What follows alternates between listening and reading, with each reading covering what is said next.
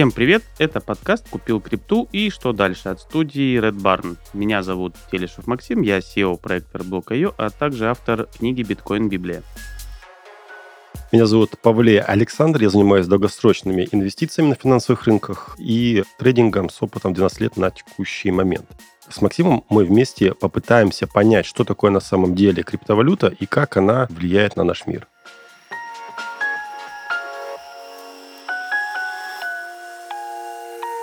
Друзья, всем привет! Сегодня у нас интересная тема. Тема, собственно, анонимности криптовалюты. То есть свобода или угроза безопасности. Есть ли вообще эта анонимность, и децентрализация и так далее. В общем-то, разберем эти косточки, посмотрим, как там скелет этот выглядит.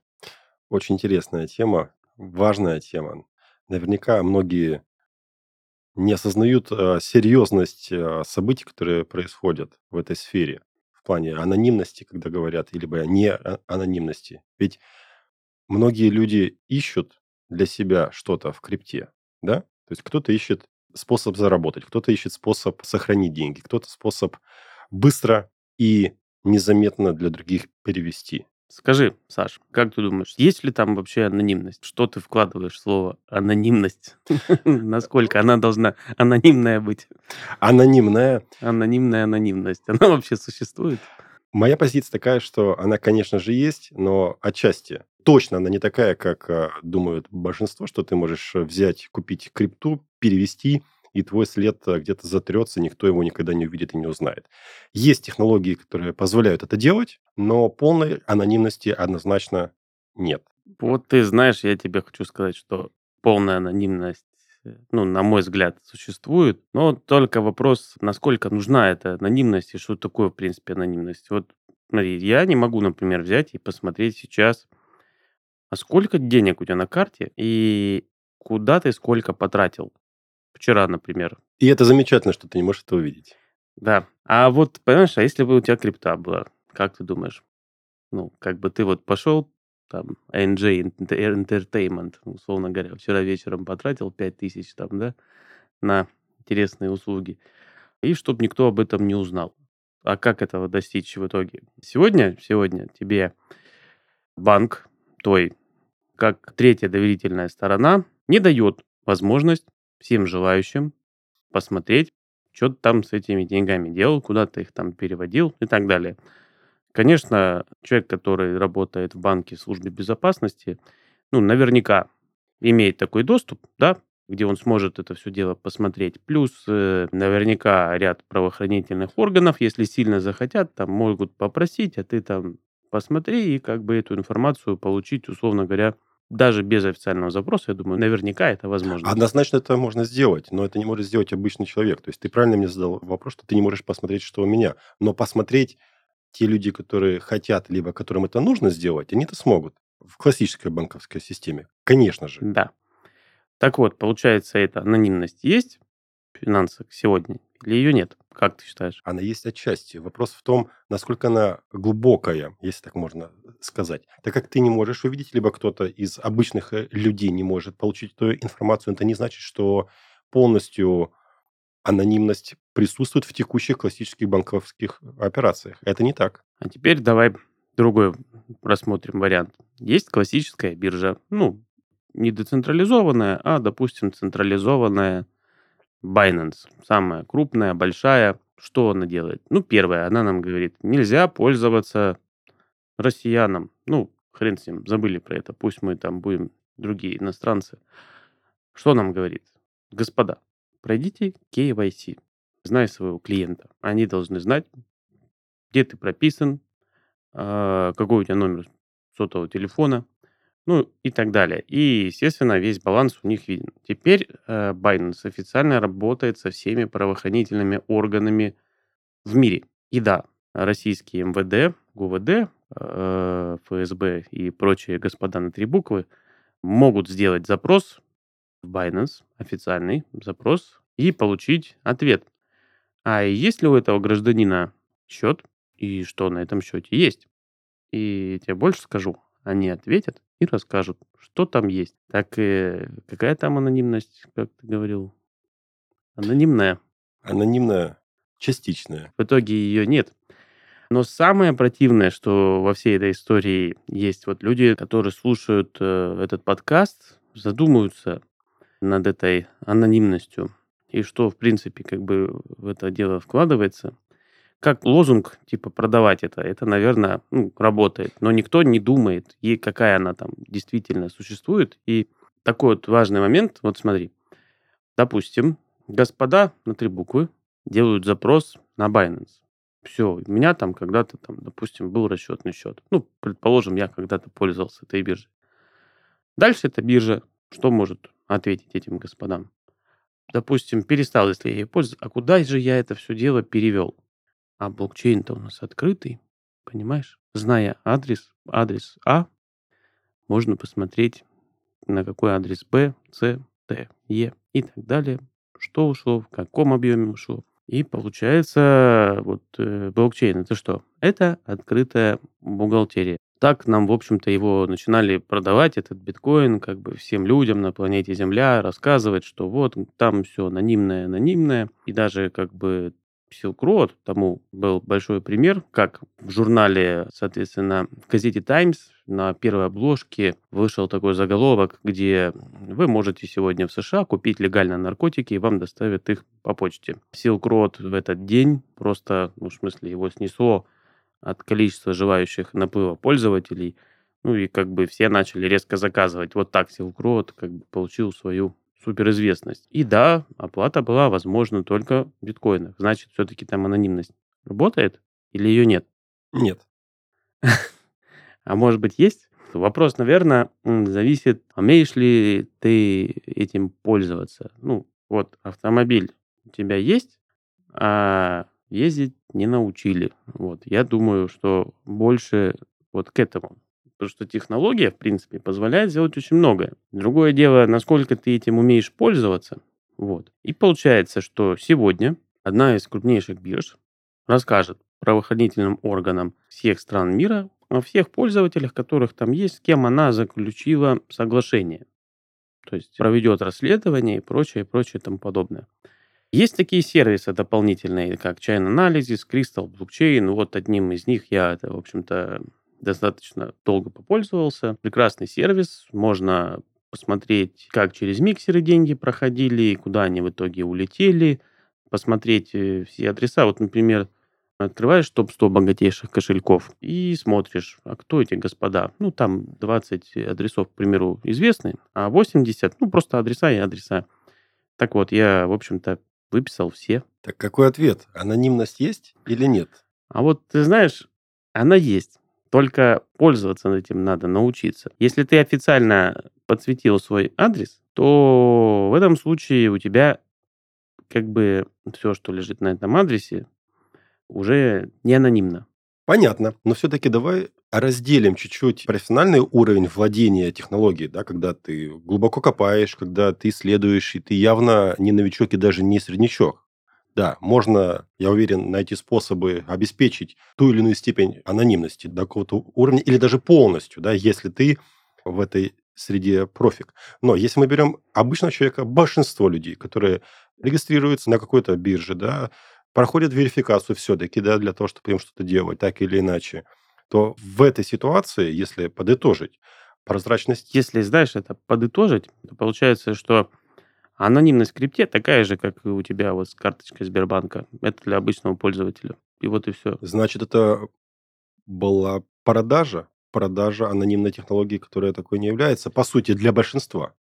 Ну, то есть для того, чтобы человек начал пользоваться этим, верно? То есть он мог взять ту или иную монетку, в частности биткоин, заплатить, как ты сказал, в Америке, когда вот была история. Silk Road. Да, и, по сути, оставить свой след. Ну, да, если тебе интересно, кстати, вот есть такой фильм прекрасный, называется «Социальная сеть». Можете посмотреть, как Silk Road взорвался от клиентов, которые желают купить анонимно.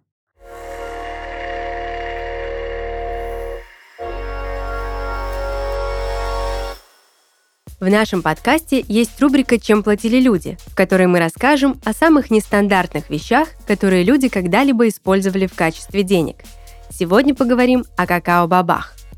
Известно, что какао-бобами расплачивались еще древние ацтеки. Этой валютой можно было оплатить налоги и даже обеспечить себя рабом. А еще в 1519 году, когда ацтекский император Монтесума был побежден испанским завоевателем Кортесом, конкистадоры были очень разочарованы, отыскав его сокровищницу. Вместо привычных драгоценностей, золота и серебра, они нашли огромные запасы какао-бобов. Это, конечно, не единственный пример. В 1528 году в Никарагуа также можно было купить или продать что-либо за какао-бобы. Кролик стоил 10 какао-бобов, а раб – 100. Какао – это один из вкуснейших и согревающих напитков, которые любят не только дети, но и взрослые. Мы предлагаем не расплачиваться какао-бобами, а наслаждаться их вкусом. Тем более, что сегодня есть масса более удобных способов проводить платежи, например, криптовалюта – Перейти на нее безопасно и комфортно поможет сервис от Best Change. Best Change – это бесплатный интернет-сервис, который помогает находить обменные пункты с наиболее выгодными обменными курсами.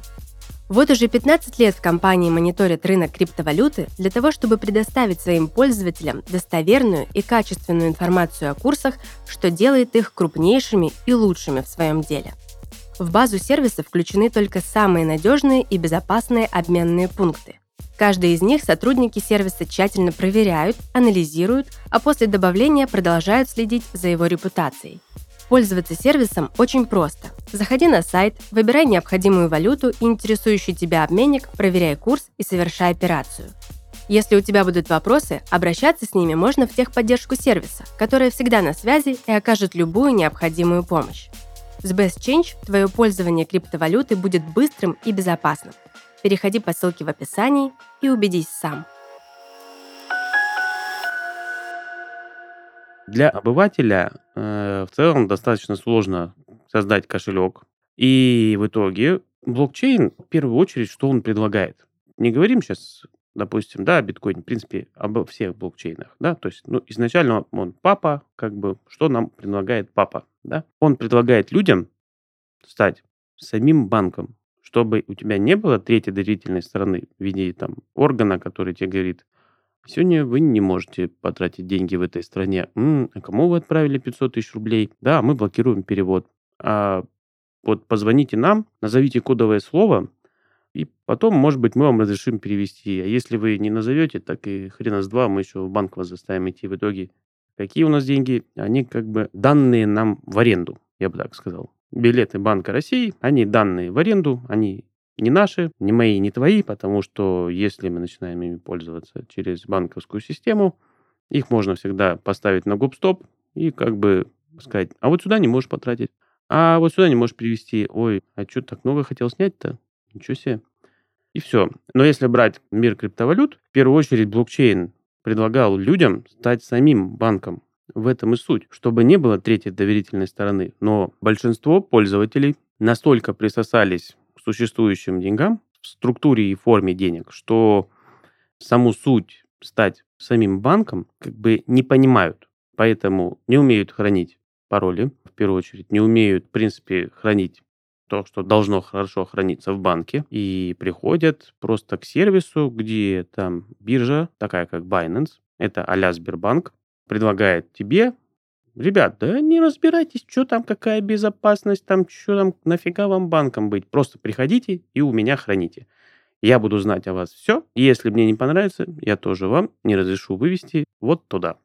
А ну попробуй, купив биток на Binance, отправить его, ну, можно подсветить адреса, на которых можно там что-то приобрести. Понятно. Да, за биток. И Да. попробуй-ка этой криптой, как бы с Binance возьми-ка и туда и трансфер отправь. В итоге Binance тебе тоже не даст этого сделать. Более того, тебя еще на губстоп там выставят. Ну, уже, я думаю, подписчики много слышали таких историй, где Binance выставлял людей на губстоп, просто не давал возможности эти деньги забрать. Получается, что такие централизованные компании, централизованные биржи, в принципе, ничем не отличаются от нынешней структуры, которая сегодня есть в обычных фиатных деньгах. Но все так и не так одновременно. Проблема, в первую очередь, не в том, что ее там нет, этой безопасности, использовать это можно безопасно и даже полностью анонимно. Проблема в другом. Люди не готовы это использовать безопасно и анонимно. Большинстве своем они не понимают сути своей. Поэтому я бы сказал, а, долго ковыряясь э, э, во всех возможностях всяких разных сервисов, которые подсвечивают, в общем-то, те или иные возможности, да, где человек говорит, а у меня все анонимно. Я говорю, да нет, ни хрена, дай мне адрес, сейчас я тебе расскажу, где ты взял, сколько, в каком месте и куда отнес. И даже как бы могу официальное заключение такое получить. Вот. Этой анонимностью, я думаю, там 3-5% наверное, умеют пользоваться, и все. А остальные не знают, что это такое, и чем едят этот бутерброд. Страшно становится, что вот как будто такими знаниями надо обладать. Вот. Классическая история а, большинства и меньшинства. То есть, если ты профессионал в какой-то сфере, тебе открываются опции и возможности, недоступные для других людей. Это очевидная история. Она существует и в классическом банкинге, и в крипто-сообществе и мире. Да. А вот теперь смотри, ситуация. Недавно, значит, опять у нас там украли то ли базу данных доставки Delivery Club, то ли базу данных там Яндекс Еда, ну и так далее. А, где в этой базе данных известно, что я заказывал себе пиццу по этому адресу, ну и называется там 50 там, миллионов человек, которые что-то когда-либо заказывали. Ну, может быть, цифры я преувеличил, но э, суть такова. Э, такие базы существуют, и они воруются, да, и, собственно, все становится известно. А вот теперь представь, что проходит некоторое время вот такой биржи, например, крупной или у крупного обменника, или еще у кого-то крупного, также воруется база данных, но воруется просто вот типа Иванов адрес, Сидоров адрес, Петров там, соответственно, тоже адрес. А дальше, ну, тебе нужно знать только фамилию, имя, отчество и адрес. А дальше просто открываешь блокчейн, и подтягиваешь оттуда эти данные и смотришь, что дальше с этими деньгами происходило. Получается, из-за того, что книга открытая с деньгами, ну, в общем-то, блокчейн, да, то есть открытая книга. За счет этого будет все известно, сколько раз ты в NJ Entertainment ходил, да, и как бы что ты вообще покупал и делал. То есть, ну, история твоих покупок, она-то останется там навсегда. Нету просто твоей привязки. И вот эту привязку как раз-таки делают биржи. Но, слава богу, что есть децентрализованные биржи, которые не спрашивают KYC, кто ты такой, как тебя зовут, где твой паспорт, покажи еще, где ты живешь, и дай нам свой номер телефона. А то вдруг мы как бы захотим тебе позвонить, а ты нам его не оставил. Э, вот. Поэтому есть децентрализованные биржи, которые решают эти проблемы. Да, может быть, там не настолько удобно этим пользоваться. За тебя никто не подумает. Более того, еще и пароль даже не восстановит. Тот, типа, потерял карточку. Здрасте, Сбербанк, дайте мне новую, найте, получите. А вот, слушайте, а можно по паспорту деньги снять? Да, на, пожалуйста. На децентрализованной бирже. Потерял, все, нету. СМС не придет, а e-mail, пароль не скинешь. Все, поэтому как бы уровень ответственности хранения денег должен быть, как в швейцарском банке. То есть относиться к этому максимально, и если себя натренировать, использовать все-таки анонимность, использовать подход к технике безопасности, то в целом все будет прекрасно и хорошо. И есть даже, кстати, вот э, одна из моих любимых, наверное, монет, это Zcash. Собственно, я считаю, что это последняя анонимность, которая существует в этом мире. Вот. Э, там неизвестна ни сумма, то есть там возможно сделать анонимные полностью платежи и в том числе открытого типа, то есть это на выбор. Вот. Анонимность там достигается следующим образом. Неизвестен адрес отправителя, получателя, неизвестна сумма отправления, неизвестна комиссия. Э, тем самым, получается, невозможно идентифицировать, допустим, взять и отфильтровать. Даже зная фамилии как бы, да, людей и кошельки, нельзя отфильтровать по сумме, и сопоставить их переводы. Нельзя отфильтровать по комиссии, как-то попытаться там уникальное какой-нибудь, да, и все, полная анонимность. Вот там как раз-таки все достигается то, от чего это делается. Ну, а так, конечно, анонимность для большинства, кто пользуется биржами с KYC, ее просто нет. Так, для большинства данная функция и не нужна, по сути. Она красивая, интересная, можно себе сказать, потому что я трачу деньги, либо я храню деньги, никто об этом не знает и не узнает, но по большей части для большинства это не так важно. Да? Если есть какая-то специфическая задача, то можно сесть и разобраться, наверное, в этом сути и в этом основной посыл нашей сегодняшней беседы о том, что если вы хотите сделать и получить для себя полную анонимность, то нужно постараться. Это возможно сделать, но потребует от вас некоторых усилий. Но если вам это не так важно, если вы считаете, что за вами не следят, и вы не обладаете каким-то огромным капиталом, который хотите скрыть, то, в принципе, вы можете использовать текущую инфраструктуру. Да, вас увидят, да, вас подсветят. Да, есть риск э, какого-то плохого воздействия с некоторых людей, да, но эта вероятность очень низкая. Ну, я имею в виду, что можно посвятить адрес, следить, ну и, грубо говоря, в какой-то момент увести его. Ты знаешь, вот э, смотря как к этому относиться. С одной стороны, вроде бы как никому и не надо. Ну, в целом, ну и ладно, знает там, сколько я куда перевел. Да и хрен с ним, ну, подумаешь. В итоге биржа сольют декларации по налоговым. Налоговая выставит тебе счет. А что ты нас не уведомил, а? Ой, ничего там подросло, ну быстро давай, плати, отдавай. И будет всегда сюрпризом, говорит, как так-то, господи, это же анонимная анонимность, а тут, нате, налог, пожалуйста. В целом, я не за то, чтобы их не платить. То есть налоги нужны, как бы, и они, в общем-то, нужно их платить. Это уже, как бы, если не хотите, это уже дело каждого. А вот э, с точки зрения, нужно ли всем знать, куда ты потратил. Потому что, знаешь, анонимность, вот такая вещь, когда вот у меня, допустим, стоит Яндекс колонка, и она постоянно включена, а там 12 микрофонов. И как бы я уверен, что они используются для того, чего надо. Ну, в смысле, можно было Могут бы... использоваться, могут. Могут использоваться, но доказательства этому, что они используются. А я как-то попробовал, просто вот сел и порассуждал, что вот мне нужно купить такую вещь, которая меня вот в принципе не интересует. Все, и я сел и начал выбирать, говорю, вот я хочу поехать там э, во Вьетнам отдохнуть, а вот что есть сегодня во Вьетнаме, а вот то, вот, вот. Ну, короче, пять минут я подискутировал на эту тему. Потом, в общем-то, как-то приехал на работу и смотрю, мне вот тут Яндекс браузер на моем компьютере, в моем же аккаунте выдает ровно то, что я искал. Умная продажа рекламы. Да. С одной стороны, очень удобно, если ты это делаешь э, без каких-то э, скрытых мотивов, да. Ты просуждал, тебя услышали, тебе предложили, ты купил. Э, с другой стороны, да, если это какие-то нелегальные и плохие вещи, это условно они легальные, нелегальные, просто те, которых ты не хотел бы, чтобы у тебя это выскакивало или кто-то знал. Ну, это факт. Это факт, мы живем в, в ну, таком да. мире. Опять же, если кому-то нужно обезопасить себя, то у этого человека не будет стоять Яндекс, э, ну, я так сказал, любого другого устройства с микрофона, потому что в айфоне такая же история. Если ты наговариваешь что-то, да, у тебя какая-то контекстная реклама может всплыть. Ну, с айфоном ты, знаешь, не замечал, но, как нам рассказал Эдвард Сноуден, что есть, в общем-то, такая поисковая система у спецслужб США, где, в общем-то, они могут посмотреть все ты, о чем когда-либо делал в соцсетях, мессенджерах там и так далее. Так у них это все дело и работает.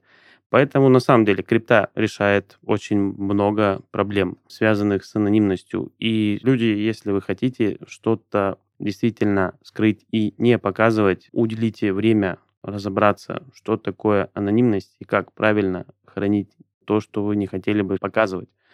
Разберитесь, как правильно, в принципе, хранить крипту, что такое быть самому себе банком. Иначе лучше туда не заходите в эту тему. Потому что все, что вы будете хранить на централизованных биржах, это просто у вас заберут. Вот сегодня у нас история такая, что... Могут, могут. То есть есть такая возможность. Не обязательно у кого-то будут забирать. А, уверен, что заберут. Вопрос лишь времени. Для это... чего? В какой а ситуации? А для чего тебе она нужна? Вот просто мы заберем, ты вот паспорт свой покажи, а ты, ты знаешь, мы вот вам не выдаем. Все. Конечно, есть разные ситуации, но это большая дискредитация системы, которая будет чистую у кого-то что-то забирать. Это же очевидно. То есть, если просто забрать у кого-то, кто надеялся и рассчитывал на сохранность, то... Ты знаешь, разные причины. Вот самая крупная кража за всю историю битка – это MTGOX. 850 тысяч битков было украдено. А, в общем, таких сервисов, которые решали за тебя проблему хранения, безопасности, где ты как бы, да не думай, вот мы сами все сделаем. Их было дофига, и дофига у кого что украли. Если вы уж переходите в такую тематику использования, то уж разберитесь, как с этим пользоваться. Потому что, я думаю, не за горами, когда какое-нибудь государство, там, получая исполнительный лист, попытается отправить это на криптовую биржу с целью, а заблокируйте ему, пожалуйста, то, что у него есть. И та биржа, которая прогнется под это государство, наверняка пойдет на уступки. Тогда к чему эта децентрализация и анонимность, если вы ни хрена не научились этим пользоваться? Если она нужна вам. Да. Вот моя любимая монетка такая вот Zcash. Ну, она мне очень интересна, потому что первое, то есть у нее очень такая интересная история. Интересная история, кто ее создал. Было создателей там пять человек. Один из них оставался анонимен. То есть у анонимной монеты анонимный создатель. Имя, отчество существует, но как бы больше ничего не существует. Тут недавно выяснилось, что это тот самый человек, который придумал это все дело анонимность, заварил эту кашу. Это был Эдвард Сноуден. И вот как бы это вылезло э, наружу. И вроде как есть даже официальное подтверждение, где, собственно, он участвовал непосредственно в разработке. И да, мир об этом узнал. Вот. Поэтому, если кому интересно, поизучайте. Очень интересная штука. Правда, вот э, будущее, конечно, непонятно. Вроде бы как э, нужно всем и всюду, да? Но, наверное, не нужно это государством. Поэтому вот э, посмотрим, как они будут с этой штуковиной воевать и что при этом произойдет. Но факт остается фактом, что если тебе это необходимо, ты это можешь сделать. Если не так тебе это важно, ну, ты используешь текущие сервисы широкого доступа и получаешь там те риски, которые есть. Ну, анонимность-то, она важна и государству в том числе, потому что, ну, вот, например, конкретно с этой организацией, которая, в общем-то, Zero Knowledge Information создала, да, то есть э, тот же Zcash, э, с ней работает э, JP Morgan Chase, это, в общем-то, известные американские банкиры. Для чего? Ну, для того, чтобы тоже важна, в общем-то, анонимность в крипте, чтобы никто не знал, что они гоняют, куда они гоняют. Да и, в принципе, всем это надо. Ну, то есть, э, представьте, официальная транзакция говорит, ага, смотрите, а вот 500 миллиардов, 500 миллиардов, так, что, что, кто это заплатил? Так, а, это белый порошок из Боливии приехал. Так, кто у нас покупатель? Вот, ну, как бы, соответственно, всем это надо. Я думаю, все хотят скрывать свои вот такие интересные покупки, Именно с точки зрения, потому что, ну, давайте честно, это существует в каждой стране, и, в принципе, кто-то же это как-то куда-то перевозит, доставляет, продает, ну и так далее. Плюс какие-то оплаты анонимных заварушек, там что-то подложили, там что-то еще чего-то. Так что анонимность, в принципе, в финансовой сфере, она важна. И я думаю, что важна она именно даже для государств. Поэтому я думаю, государство очень сильно научится пользоваться вот этой анонимной анонимностью. Но я думаю, все-таки сначала все попытаются запихнуть централизацию. Ну, это же важно. Вот представь, как бы было классно, ты завтра такой идешь по улице, смотришь Сбербанк, у него раз появилась новая полосочка такая, BTC, там покупка-продажа. Для чего это нужно банкам? Ну, первое, они будут знать, кто купил, то продал. Хранить у них приложение наверняка заставят, э, плюс комиссии собирать. Да какая разница, рубли ты евро меняешь или BTC? Какая разница, в принципе, для обычного обывателя? На самом-то деле никакой.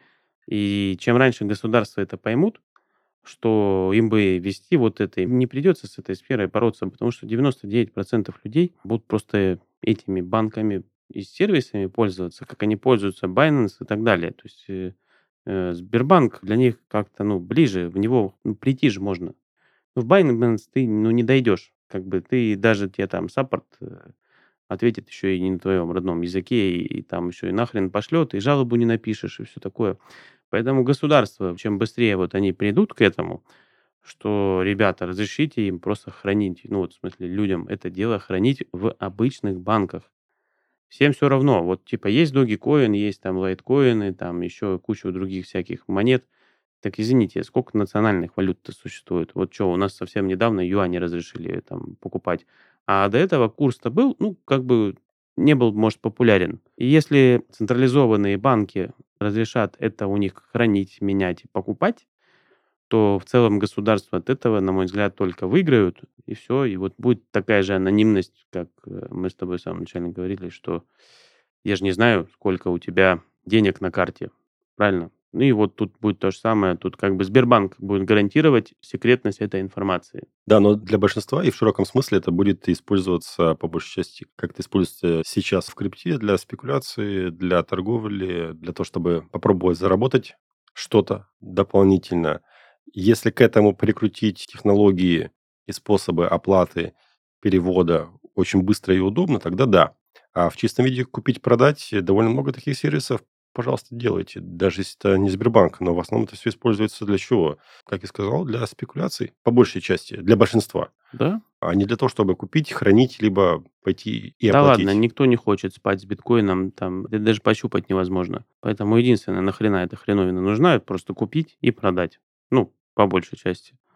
В 99% Это случаев. в том случае, если у тебя нет сервиса с помощью этой монеты либо этого блокчейна за что-то расплатиться или что-то купить. Так же просто и быстро, если у тебя в этом же приложении все дело находится. Раз, и заплатил. Тогда это будет иметь смысл для того, чтобы ты купил и какую-то часть мог хранить, которая тебе нужна. Ну как, юань, доллар, рубль и все остальные валюты. Так вот, получается, с анонимностью, я думаю, мы уже все перетерли. Она в общем-то, как и есть, так и ее и нет одновременно. Вопрос, что вы выберешь, да? Если ты хочешь уйти в полную анонимную анонимность, этот инструмент предоставляет тебе такую возможность. Но для большинства это не надо, поэтому, собственно, и сервисы такие, что ее нет, там этой анонимности, приходите, пользуйтесь, мы все запишем о вас, что вы делали. Вот. И децентрализация, вроде как она есть, да. Да, какая разница для большинства людей? Ну, по сути, ну, она централизованная, децентрализованная, если это позволяет выполнять их задачи и то, для чего им это надо. Опять же... Ты знаешь, децентрализация на самом деле важна. Для чего? Вот представь, у тебя есть 4 компьютера или 21 компьютер. Более того, он даже у тебя не дома стоит, а просто виртуально ты как бы в облаке его поднял, да? Это весь блокчейн Binance или весь блокчейн Трона и получается 21 компьютер, операции в блокчейне, до каких сумм могут вырасти, если там вот такая вот централизация? Точнее, какие-то крупные банки, корпорации, давай так, государства, вот, государственные корпорации. Я думаю, что им просто не разрешат входить в такие блокчейны, где 21 валидатор в компьютере поднятый. Поэтому это уже не децентрализованный блокчейн, а централизованный. И вот у Binance был взлом, Binance, да, они взяли блокчейн и остановили. И хлоп, представь, а можно же не включить. Представляешь, сколько там ну, как бы денег, да? Поэтому э, децентрализованные сети, они позволяют затянуть любую капитализацию. Просто любую. То есть без ограничения. Можно взять и, и золото туда все в мире, которое существует, если эта сеть докажет, что она надежна и с ней не происходит никаких взломов, то можно и капитализацию золота туда засунуть а, децентрализованный механизм. Но в централизованный, собственно, да, пользоваться будут, но это будет локально, на мой взгляд, и не глобально. Не будет там сверх нереальных сумм, просто потому что у тебя 21 валидатор. Вот. Хотя, с одной стороны, классно же, да? Прикинь, все твоим блокчейном пользуются, 21 компьютер, миллиарды операций, и все тебе комиссию платят. Вот какая красота. Оно-то классно. Опять же, вопрос э, в целях и задачах каждого человека. То есть я от этого отталкиваюсь. Если есть какая-то задача у конкретного человека, он может э, выбрать способ ее решения. Централизованный, децентрализованный, анонимный, неанонимный. Или закрыть в принципе на это глаза и просто использовать та, которая ему доступна технология для его целей, если ему не нужны какие-то специфические задачи. То есть, наверное, все-таки такой ключевой момент о том, что много есть специфических задач, которые можно в крипте, ну и вообще в этой технологии решать. Можно это делать. Но, с другой стороны, не всем это надо. Но кому надо, тот сможет найти способ э, использовать это. знаешь, твое личное дело. Вот. Об этом речь? Да. Тут, собственно, хотите пользуйтесь, хотите нет. Ну, в общем-то, все есть и первое, второе компот. Но главное осознавать те риски, которые существуют, если вы используете условно анонимные, но вы понимаете о том, что это не анонимная система, да, вы должны осознавать риски, которые есть для вас. И когда вы используете централизованную систему, либо децентрализованную, в каждой системе есть определенные риски и проблемы, которые она может за собой нести и может вам принести в будущем. Это факт. Нужно это понять и делать осознанный выбор. Я за осознанный выбор. Ну и понятие и принятие этих рисков, которые есть в системе. А они есть. Прекрасная система. Без рисков нет системы. Везде есть какие-то моменты, которые могут доставить как удобство, так и неудобство. Главное не смотреть на эту технологию в розовых очках и думать о том, что она полностью совершенна, и она может выполнить любые ваши задачи. Да, любые задачи выполнить она может, но вы должны понять, как это сделать. Классически это будет недоступно для вас. Ну, знаешь, вот в первую очередь децентрализация и анонимность, она, конечно же, глобально в мире решает э, много проблем. И неважно, хорошие это проблемы или плохие это проблемы, важно, что эта технология их решает. А вот как уже, как бы, кто ее использует и с какими целями, это уже, ну, совершенно другая история.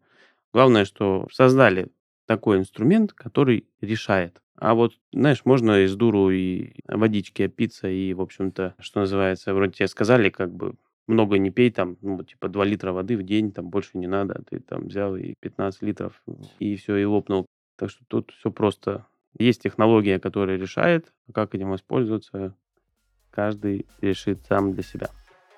На этом наш эпизод подходит к концу. Подписывайтесь на всех платформах на наш подкаст, комментируйте и делитесь с друзьями. Всем пока. Спасибо за внимание.